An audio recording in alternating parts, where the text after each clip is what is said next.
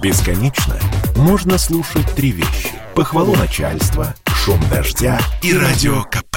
Я слушаю радио КП и тебе рекомендую. Интерес к раннему бронированию туров на лето в Крым и на Кубань заметно вырос. Об этом говорят в Ассоциации туроператоров России.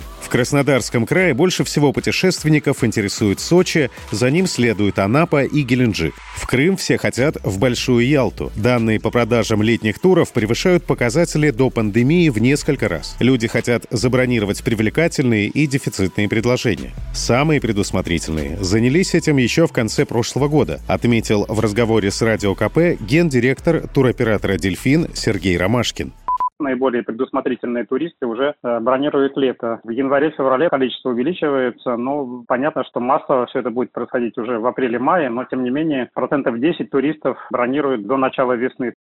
Сейчас многие отели предлагают акции, которых высокий сезон уже не будет. К примеру, с бесплатным проживанием детей или скидка за длительное пребывание в месте размещения. Еще больше сэкономить получится, если отправиться в путешествие в апреле, отметил Сергей Ромашкин.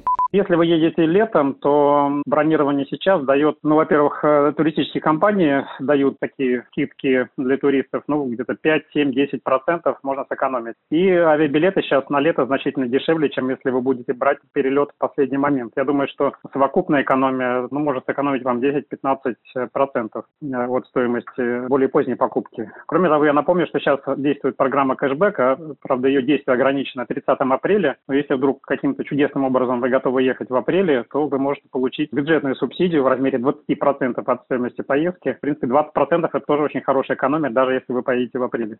Туристический кэшбэк полюбился российским путешественникам. В январе при старте очередной акции многие бросились бронировать поездки. Продажи начались в 0 часов 18 января и первую путевку купили уже на шестой минуте акции. Александр Фадеев, Радио КП. Спорткп.ру О спорте, как о жизни.